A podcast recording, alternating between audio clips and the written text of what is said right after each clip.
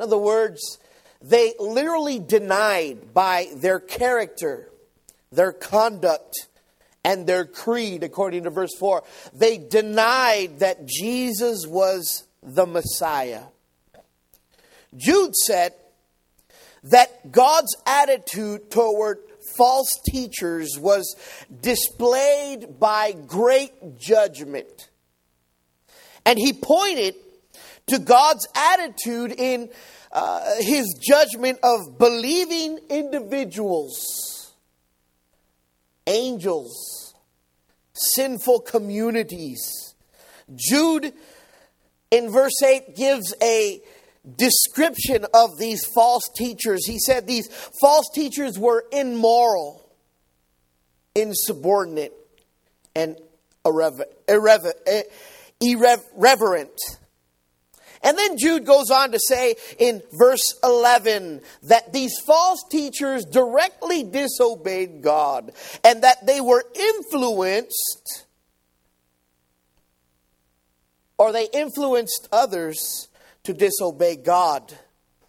And therefore, they led the rebellion against God. And he begins to talk about these false teachers, verse 11, verse 12, verse 13, and he begins to uh, use certain analogies of these false teachers. And then he noted that the false teaching existed in ancient times. In the Old Testament, he goes back, takes us back to the Old Testament. He says, back in the old days, there was false teachers as well. And don't forget and be in, be, uh, uh, uh, uh, be notified. I want you to stand guard because if there were false teachers in the old times, remember there will be false teachers in the present, and there will always be false teachers in the future. And then he begins to close his letter. And he said to the believers as he closes in verse 20 and verse 21, he begins to tell the believers to avoid these false teachings. And he tells them to grow spiritually in doctrine, prayer, and obedience, and in hope. And then he tells them in verse 22 and verse 23 to the believers to help others avoid false teaching by reaching out to those who are confused and convinced. Those who are committed to Christ are to help those who are weak. The letter of Jude, as I mentioned already, deals with the subject of false teaching. And I believe that false teaching is one of the greatest dangers of the church today. These false teachers who come and pervert the doctrine of Jesus Christ. But I'm not going to focus on the false teaching. Today I would like to read in verse 24 and verse 25 what we call a doxology. So if I were to title this uh, this morning, I would just simply call it Jude's doxology. At the end of this letter, Jude writes this doxology. And doxology is a word that simply means an act of expression of praise to God. An expression of praise to God. That's what a doxology is. You know, doxologies are very common in Scripture. Usually they come at the end of the epistle. Sometimes they come in the middle of the epistle. But the doxology usually is divided into two parts. The first part addresses to the one being praised. Who is going to be praised in this doxology? Remember, doxology is an expression of praise. In the Bible, it is an expression of praise to God. So the first part of the doxology, it divides us and tells us who is going to be praised. In this case, God. And it, then it includes in uh, the first part of the doxology gives us reasons of why God should be praised. Why should we offer God praise? That's the first part of the doxology. The second part of the doxology is the expression of praise itself. So the first part tells us who we are going to be praised and why should we praise. And then the second part of the doxology, as we discover this morning, it is the praise itself. So in Jude's closing doxology, verse 24 and 25, we find this letter to be closing on a very high note. Now, sometimes when we read these things, we're, we're about to finish and we're excited because we're about to finish and we read it really fast and, and we like what it says, and, but we don't appreciate the words of the doxology. And this morning, I'd like to examine every single word if we, time permits us as Jude closes on a very, very high note where he expresses faith and hope to God. Let's read. It says, Now to him who is able. Can you say able? Okay, I think there's more than three people here this morning. Now to him who is able. Say able. To keep you from stumbling and to present you faultless before the present of his glory with exceeding joy.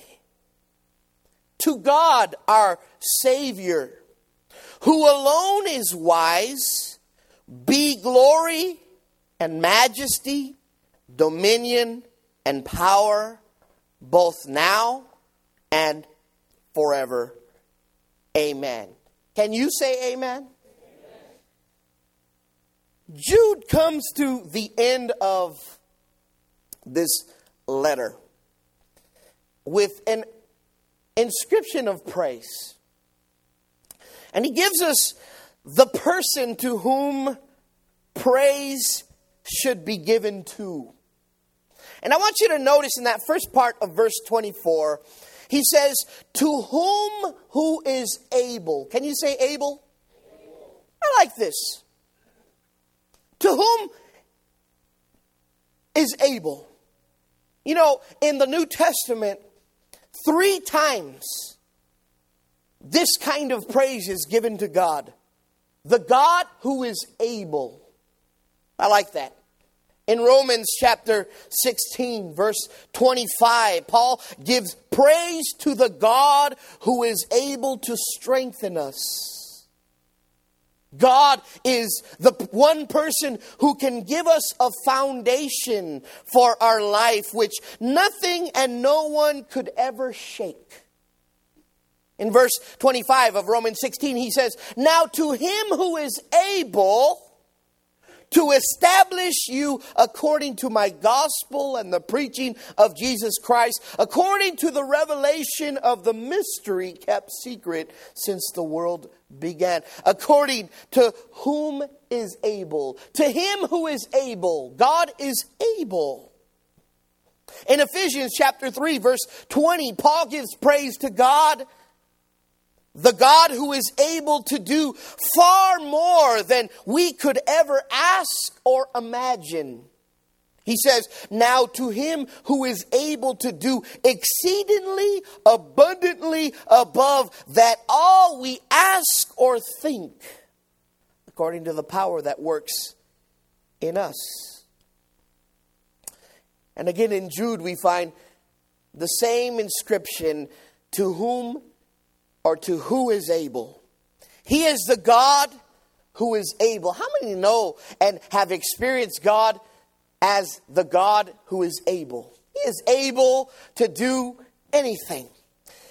He turns the impossible to possible. He, we serve the God or we praise the God and to him who is able. And here Jude offers his praise to the God who is able. He is the God whose grace that no man has ever exhausted, on whom no claim can ever be too much.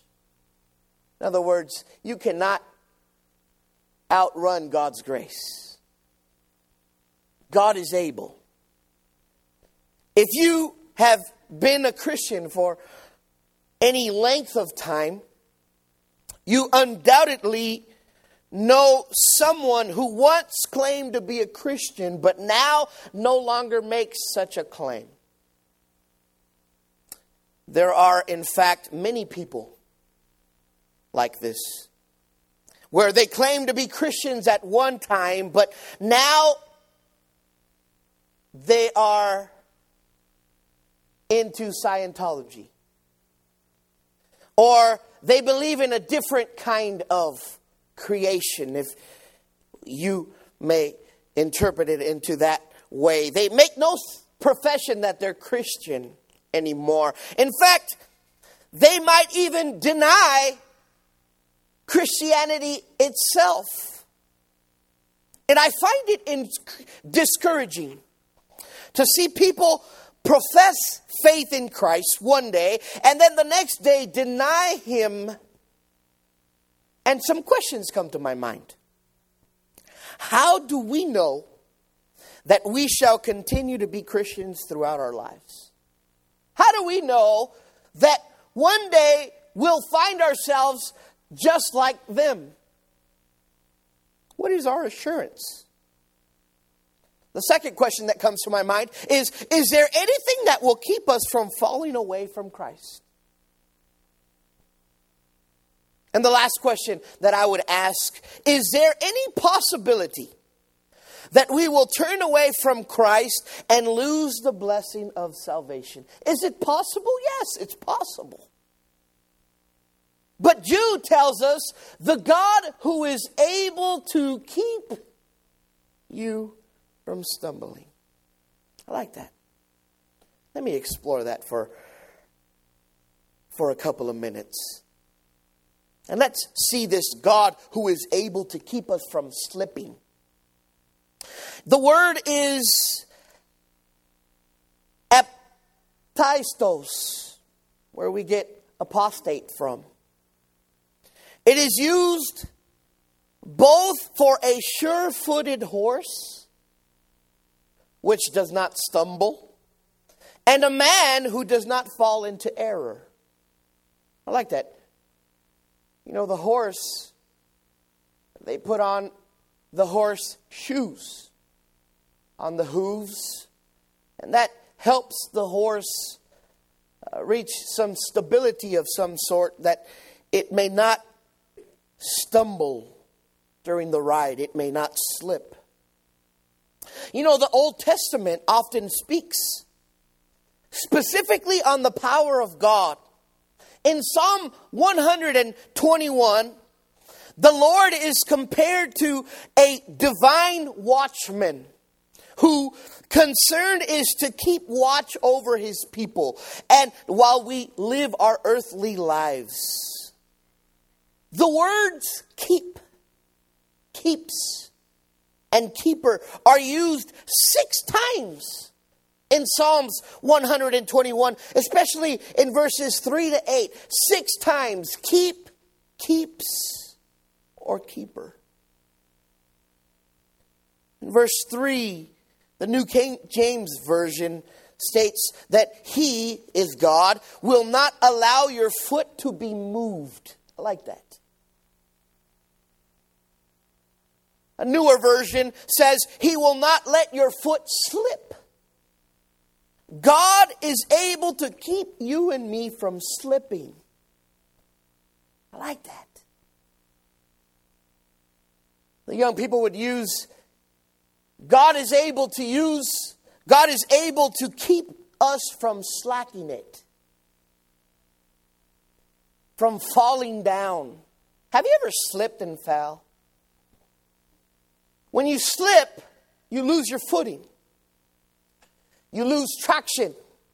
Whether there's sand underneath or where there's water underneath, it causes us to lose our traction. But Jude reminds us that if we walk with God, God is able to keep you and me from slipping. Yeah, we're going to fall sometimes. But we're going to get back up. What Jude is referring to is to fall and not get back up. That's what they called in the olden days a backslider.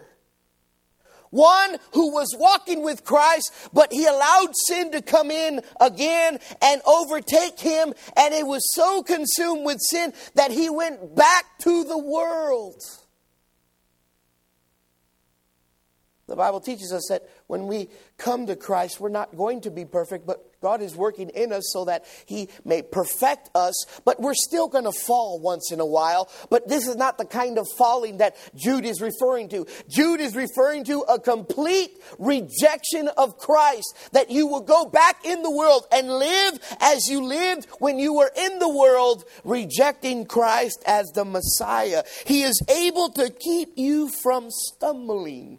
God is able. Can you say able?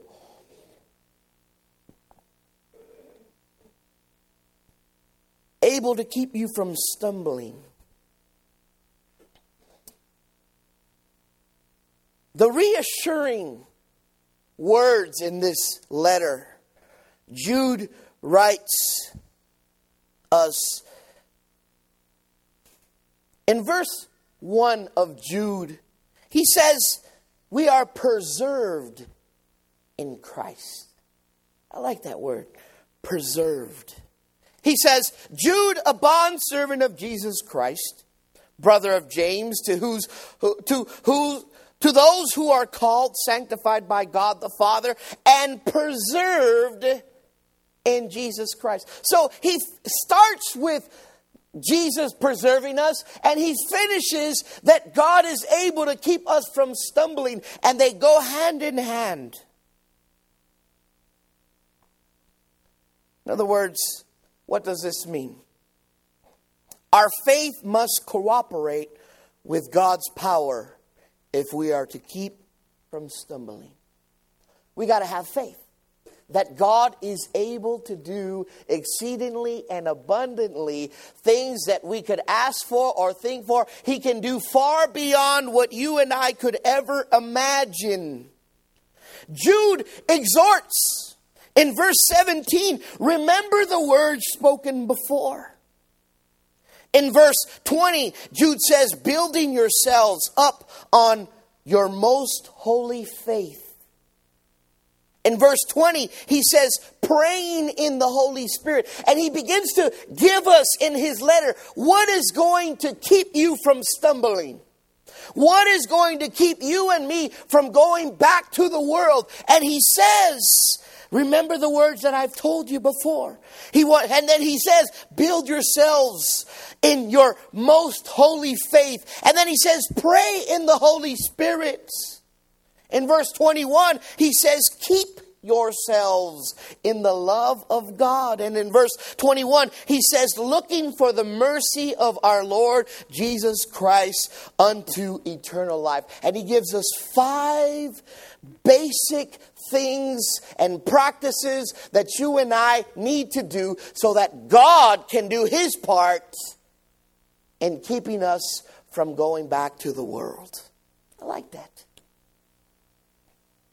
If we continue in faith, if we continue uh, being exhorted by the Word of God, we know that God is able to keep us from falling. God's ability, God's ability and power is far enough for us that we may not go back. Now, let me deal with this word preserve. What does preserve mean? Well, if you like jelly, you understand there's something that they make called preserved, right? But what does that mean? Well, in order for me to understand what preserved means, I need to know what preserved does not mean. Looking at biblical teaching regarding being preserved, let us consider what is not. Perseverance does not mean that Christians are free of all danger because they are just Christians. I want you to know that. Just because we're Christian, it doesn't mean that we're free from the dangers of going back to the world. I want you to understand that because some people that have gone back to the world, they didn't understand this and they didn't take heed to the warnings. Hey, you know what? You can lose your salvation. There's a possibility that you can lose your salvation. There's no such doctrine in the Bible that I find once saved, always saved.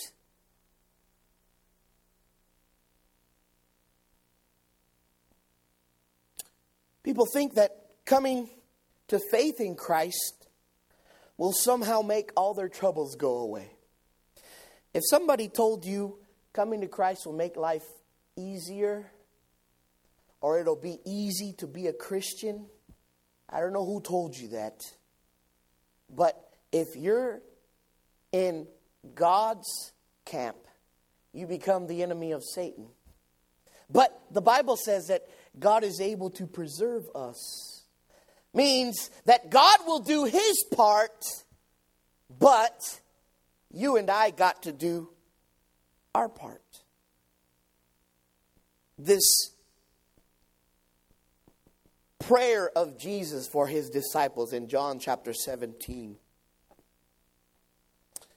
Just before he's crucified, he says, and I am no longer in the world, but they are in the world. He's speaking of his disciples.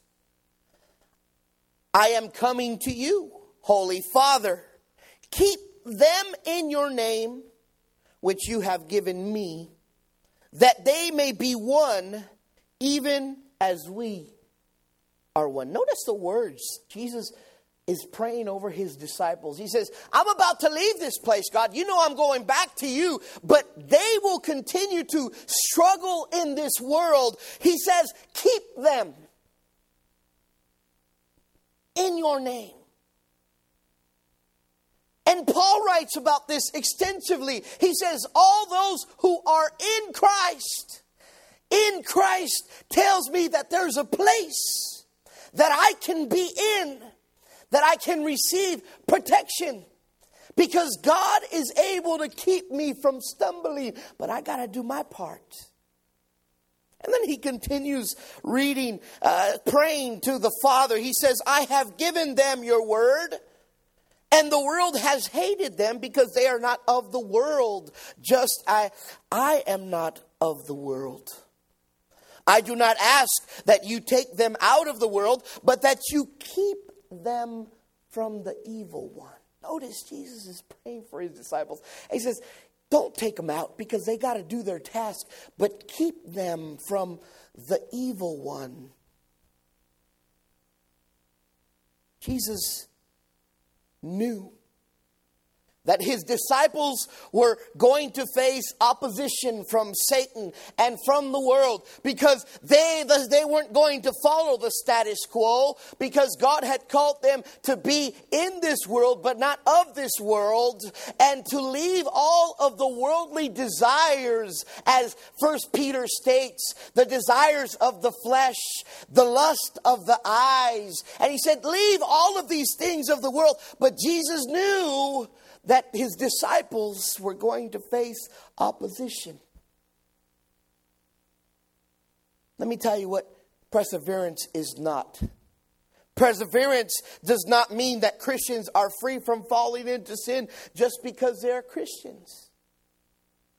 I've heard of Christians going to places that they should not be going to, and they say, Well, I know who I am in Christ. And I'm just there to be there, but I'm not actually participating in those things. The Bible says that God's wrath will be revealed to those who participate in those things and those who even approve of the participation of others in those things. So if you're there, you're approving of what they're doing. So that makes you uh, uh vulnerable to falling into sin. I met some young man, I think about two weeks ago. I think it was at district council. He came, they, they, they, they brought him up to me and he says, Yeah, I'm a rapper. I'm a hip hop. I do this, I do that. uh, I, but I only go and minister to Christians, and I do all these things. And he was telling me, he was giving me his resume. And I said, That's great. And then he said something that struck me odd. He said, Sometimes God calls me to go to clubs. And I said, What? He says, Yeah, but I don't dance and I don't participate with what they're doing there. I go and I preach the gospel. And I said, Are you sure? You need to be careful. Because just because the Bible tells us that God will preserve us, God will keep us from stumbling, it doesn't mean that you can play with fire. Because the Bible says that if you play with fire, you will get burned. And don't think you're Shadrach, Meshach, and Abednego. God will save me in the fire. Well, you know what? They were put in the fire. They weren't asking to be going to the fire. What is not to be preserved? Number three. Perseverance does not mean that those who merely profess Christ without being born again are secure. I want to, this morning, I wanted to clear some thoughts and iron out some wrinkles here because there are those who have began to think that once I'm in Christ, I'm saved forever. There's a possibility that your actions and you allowing Satan to come back in your life, that you're going to slip and stumble, and one day God's grace will not be there anymore, and you will go back to the world. Careful. Turn to your neighbor and tell them, careful. Tell yourself, careful. Because sometimes we need to be reminded of those things. But we think, well, we're in Christ and we go to church. I've heard people say, well, you know what? I can't go to church, but God knows my heart and, and He keeps me. And, and I read the Bible at home and I do this. But the Bible says that you should not neglect the gathering together of the believers because it is healthy. It is necessary for us to encourage each other. I met a lady one day she told me she was Christian. I said, Oh, you're Christian. That's great. That's good to hear. What church do you go to? She says, Oh, I don't go to church. I said, Oh, watch out. So, how do you get fed? She says, I have church at my house with myself. You know, today people call that spiritual. It's acceptable in our society. I've heard of people leaving their own church and going to their houses and beginning their own Bible studies, but they're led by someone on television.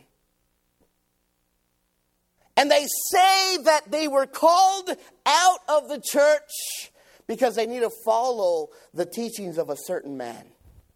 Be careful. Be careful. Because perseverance does not mean that those who merely profess Christ without being born again are secure. In John 3 3, Christ says to Nicodemus, Truly, truly, I say to you, unless one is born again, he cannot see the kingdom of God. Clearly, this speaks of regeneration or new birth that is required for salvation. Now, why am I saying this? Because it is possible for some people to profess faith and are really not born again. They say, I have faith in God, but they're not born again. Why do I say this? Because I struggled with that in my young life when I was a teenager. 14, 15, 16, 17 years old. I had faith, but I was angry with God. I had faith and I came to church, but I wasn't really born again. Hmm.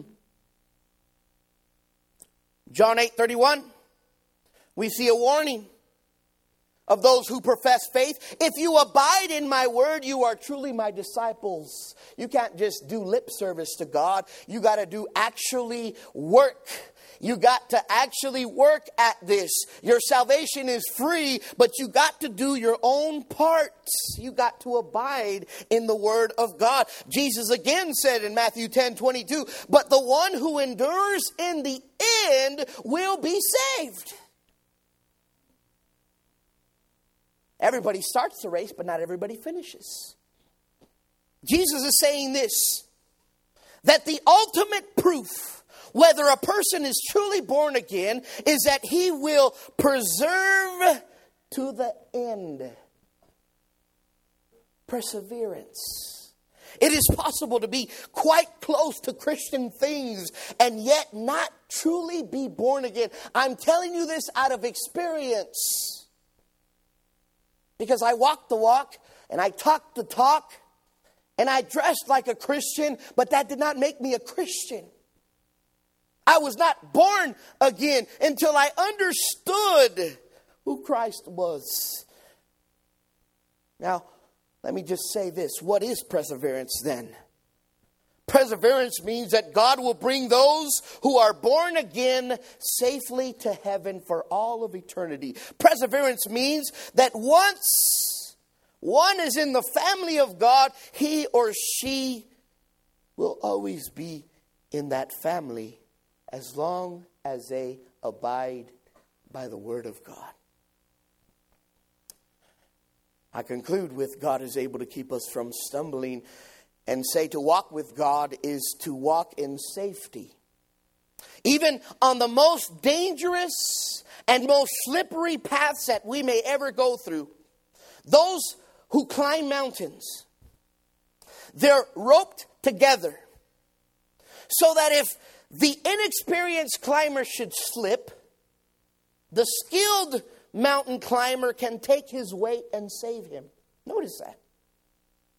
It's not wise to climb mountain alone. You need two because there's a counterweight. If I slip his weight, and I better take someone of the same weight so that he could hold me up and I could do the same for him. So, having said that, when we bind ourselves to God, God keeps us safe. You see that? When we cling to God, God clings to us. And when we let go, God doesn't let go. I like that. The second thing God is able to do in verse 24, God is able to bring us into his presence. Hmm. The nature of the way we think we come into the presence of God was in fear and in shame. But by the work of Jesus Christ and in the grace of God, we know that we can go to God with joy and with all fear having been banished. Through Jesus Christ, God, the stern judge, has become known to us as God the loving Father Hebrews 4 14 to 16 says, Seeing that we have a great high priest who has passed through the heavens, Jesus, the Son of God, let us hold fast our confession. For we do not have a high priest who cannot sympathize with our weakness, but was in all points tempted as we are, yet without sin.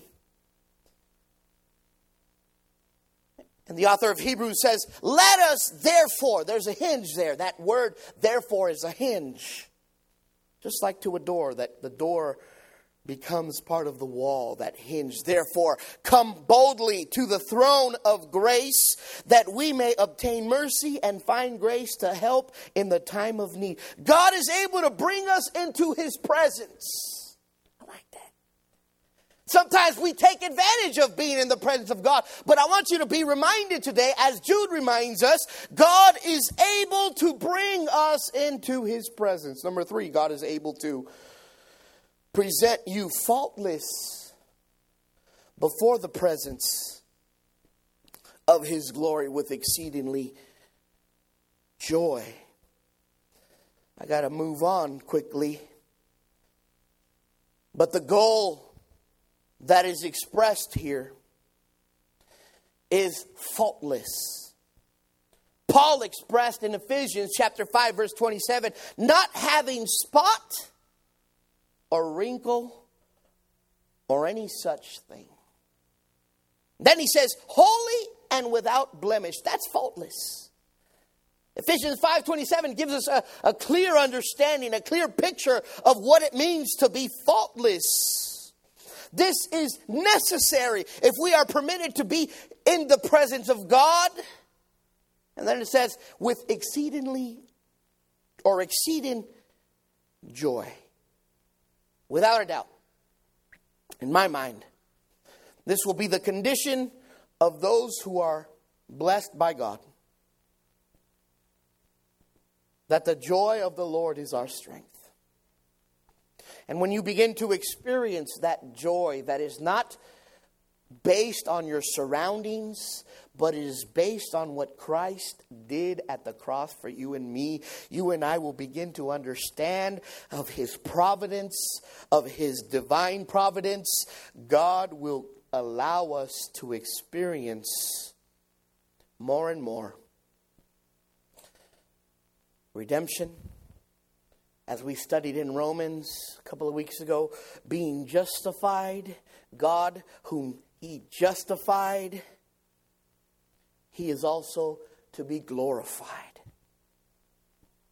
Verse 25 of Jude says, To God. I like that. To God. God is able to keep you from stumbling. Why do we serve God? Because God is able to bring us into His presence. Why do we serve God? Because God is able to present us faultless with exceedingly joy. And then He says, to God. Hmm. And He begins to define who God is. I know time's running low, but I got to share this in Deuteronomy chapter 6, verses 1 to 9. God admonishes parents and gives them the responsibility to teach their children. And in verse 2, I believe he says, The father will teach his son, and his son will teach his son to the third generation. And he says, in all of this, he says, I want you to teach three things who God is, what God does, and what God requires of us. Let me just speak of the first one. I can speak of all three, maybe an hour each, but I'm going to take a few minutes to say who God is. You know, we have to redefine to this generation who God is because right now God can be Buddha, God can be Muhammad, God can be Ali, God can be Allah, God can be your shoes, God can be your car. In India, God can be your cow. And we need to redefine who God is. Who is God? And then Jude says to God, our Savior. I like that. This point, Jude is about to tell us about this God. After telling us that He is able, He tells us of what God can do, but now He's about to tell us of who God is. He said, God is our Savior. This phrase may be a summary of verse 24 to keep us from stumbling, to bring us into his presence faultless with exceedingly joy. This is the God who is able, our Savior. And then he says, who alone is wise and he sets them apart from any other God that you and I could ever think of. Hinduism has more than a thousand gods, and he separates the God Almighty, the creator of heavens and earth, and he says, This God that I serve, he's not only my Savior, but he is alone wise, all by himself. His wisdom is seen in his ability to keep us from stumbling and present ourselves faultless. Again, the summary of the description found in verse 24. And having described God, Jude proceeds to offer his praise.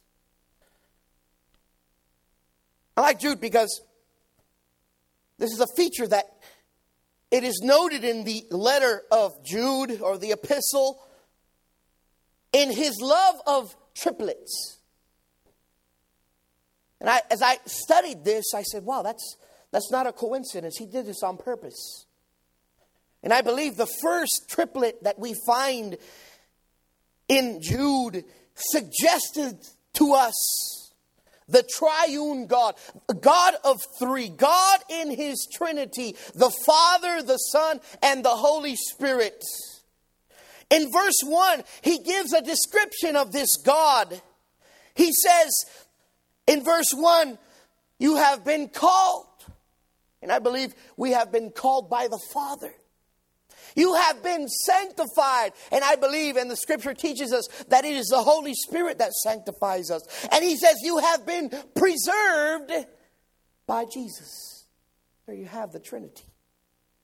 In verse 2, he prays for them with triplets. He says, Mercy, peace, and love be multiplied to you. Then he gives three examples of God's righteous condemnation in verse 5 to 8. He talks about the people that he took out of the land of Egypt. In verse 6, he mentions the angels. In verse 7, he mentions the condemnation of Sodom and Gomorrah gives us three examples of God's righteous condemnation. In verse 8, he gives us a preliminary description of the ungodly dreamers. He says that they defile the flesh, they reject authority, and speak evil of dignitaries. In verse 11, he gives us three examples of Old Testament apostates, those who left their faith Cain, Balaam, and Korah. In verse 19, he gives us a summary of the description of the ungodly dreamers. These are sensual persons who cause divisions and they don't have the Spirit of God in their lives. In verse 21, he gives us a threefold exhortation to his beloved. Now, we find one more triplet. Actually, it's a triplet of doubles. What does that mean? Verse 25. The praise ascribed to God. In verse 24, he tells us whom deserves the praise. And then he says, let's praise him. Glory and majesty. Glory is used to suggest dignity and honor. Majesty is used to define greatness. So God is worthy and He is great to receive our praise. Then, Jude seeks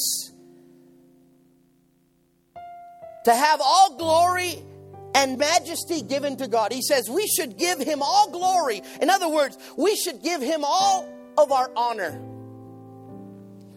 And then he says we should give him all of our majesty. We should declare that God is great. And the second triplet double, he says dominion and power. You know, dominion means might, it means strength, it means authority power refers to the authority. The, I like this word, the jurisdiction. In other words, God reigns over all things. he is powerful. This we see God and we say God is omnipotent, He is all powerful. Someone asked, Can God create a rock so big that He cannot move? I said, That's a trick question. God can do anything. He could do far exceedingly abundantly that you could ever think or imagine in your mind. God is able. and to him be glory, majesty, dominion, and power. And then he finishes a triplet double by saying, both now and forevermore. Jude's prayer is that dominion, power, glory, majesty remain God's, not Allah, not Buddha, not some man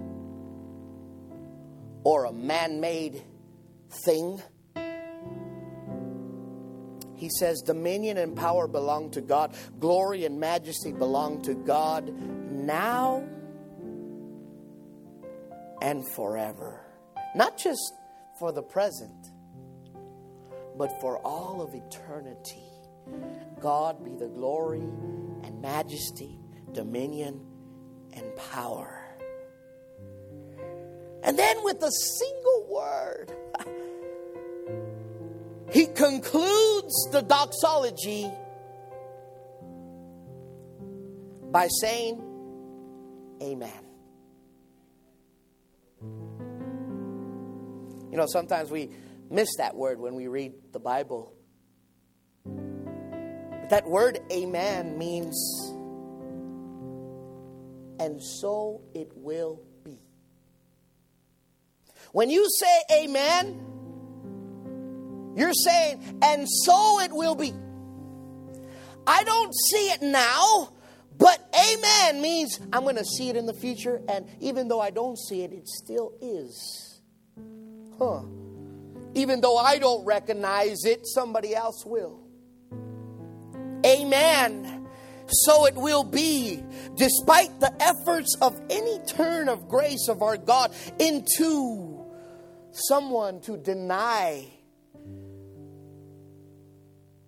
Jesus as God, our Lord Jesus Christ, the Messiah, the King. Amen says that God will bring to him those who remain in Christ. Amen also means that God will bring into judgment those who are ungodly. You know, God will preserve us in Jesus Christ. All who remain faithful to Him. I got to repeat this because I don't want you to forget. God will keep you from stumbling. God will keep me from stumbling.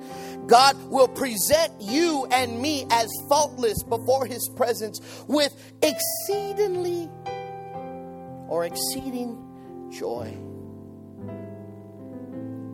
Amen does not only mean so it will be, but it also means and to him will be. What will be to him all glory, majesty, dominion, and power, both now and forevermore.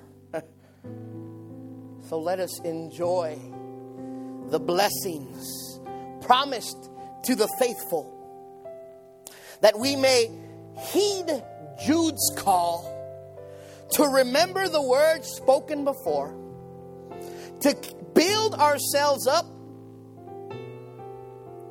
in our most holy faith, to pray in this Holy Spirit, and to keep ourselves in the love of God, and He will keep you and me from stumbling. Don't you think God deserves all praise this morning? And not only this morning, but He deserves our praise Sunday night, Wednesday, Tuesday, Thursday. Oh, I skipped Wednesday. Friday, Saturday. When you get up, when you lay down, when you eat.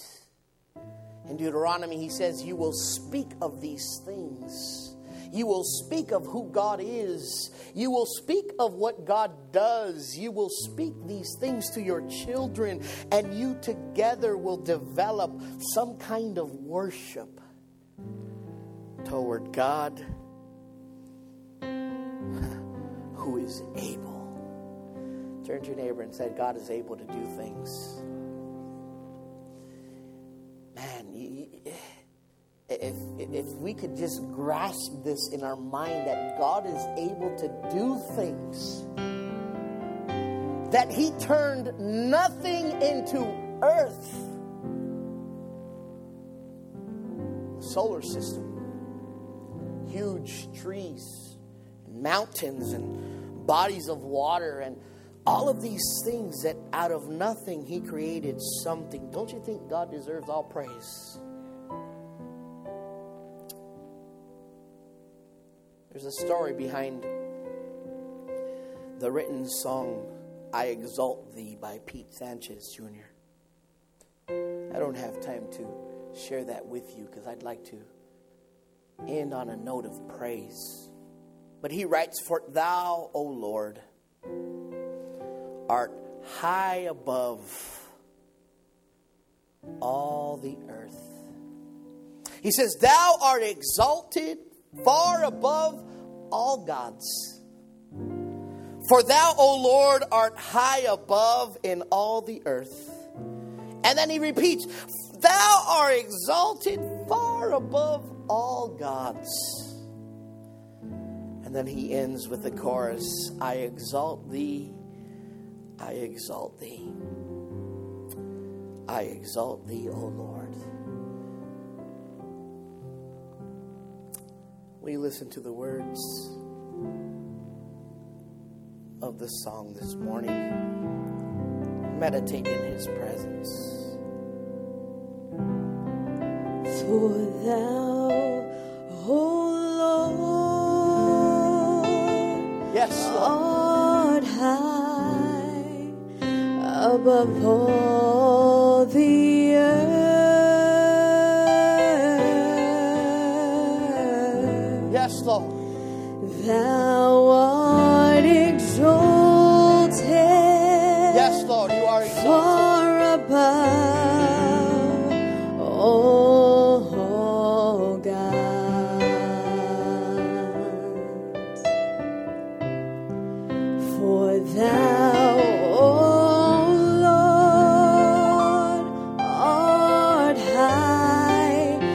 above all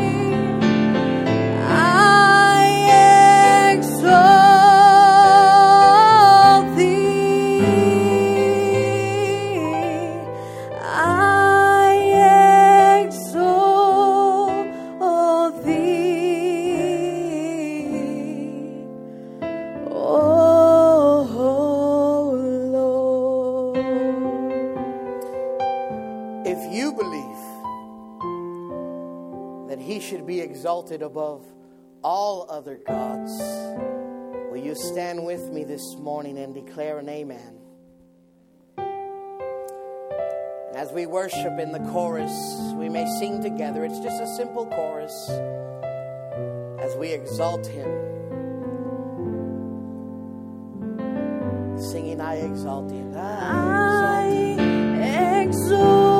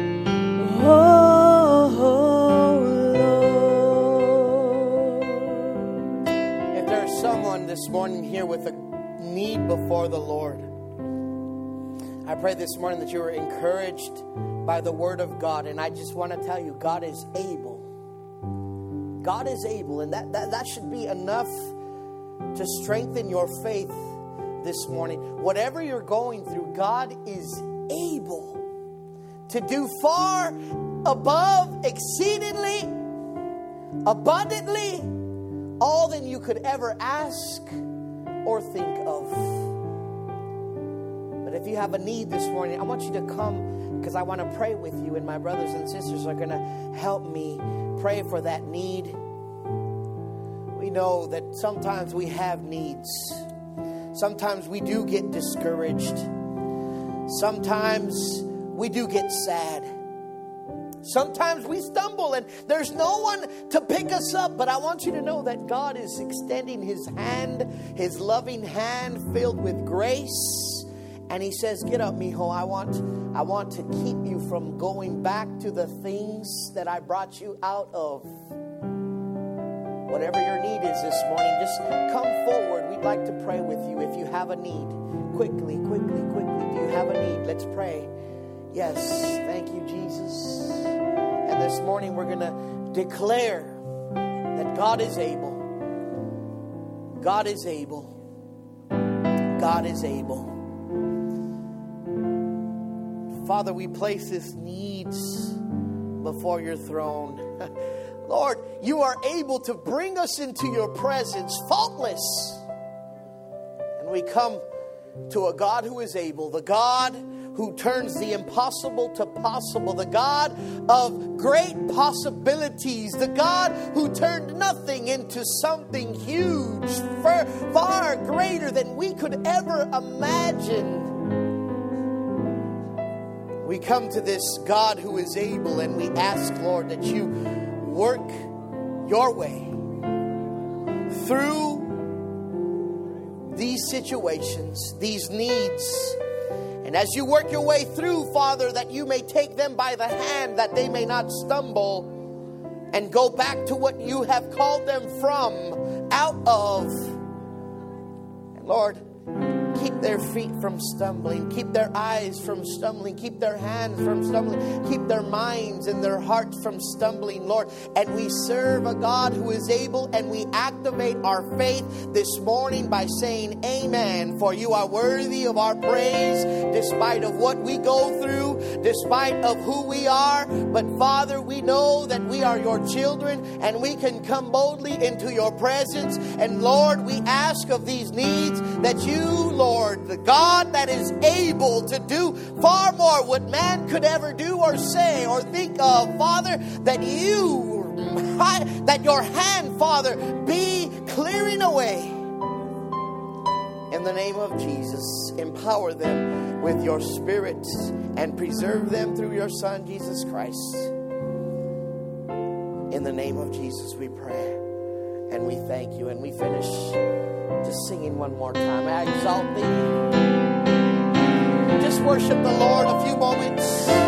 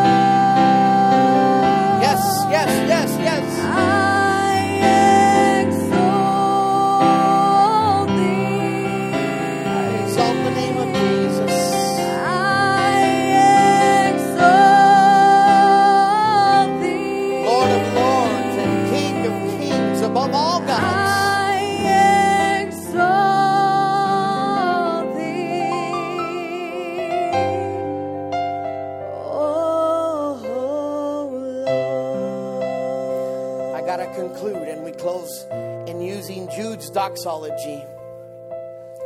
Now, to him who is able to keep you from stumbling and to present you faultless before the presence of his glory with exceeding joy.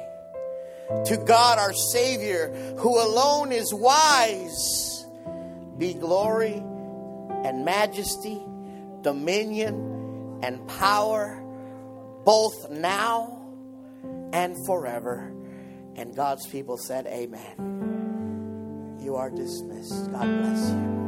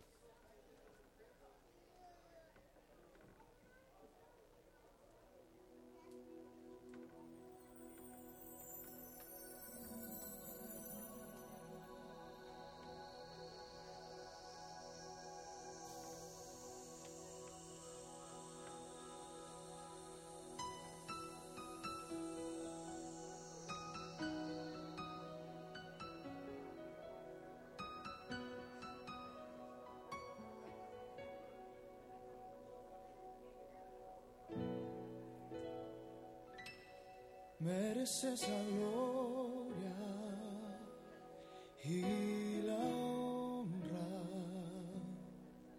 Levantamos nuestras manos, adorándote, Señor, mereces la gloria y la honra.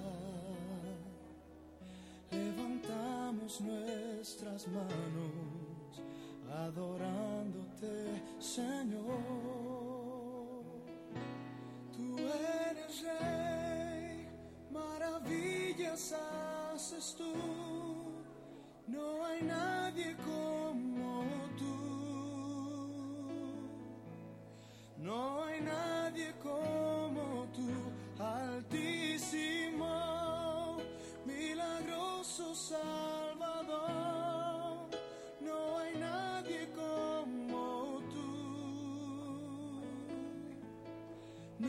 enough.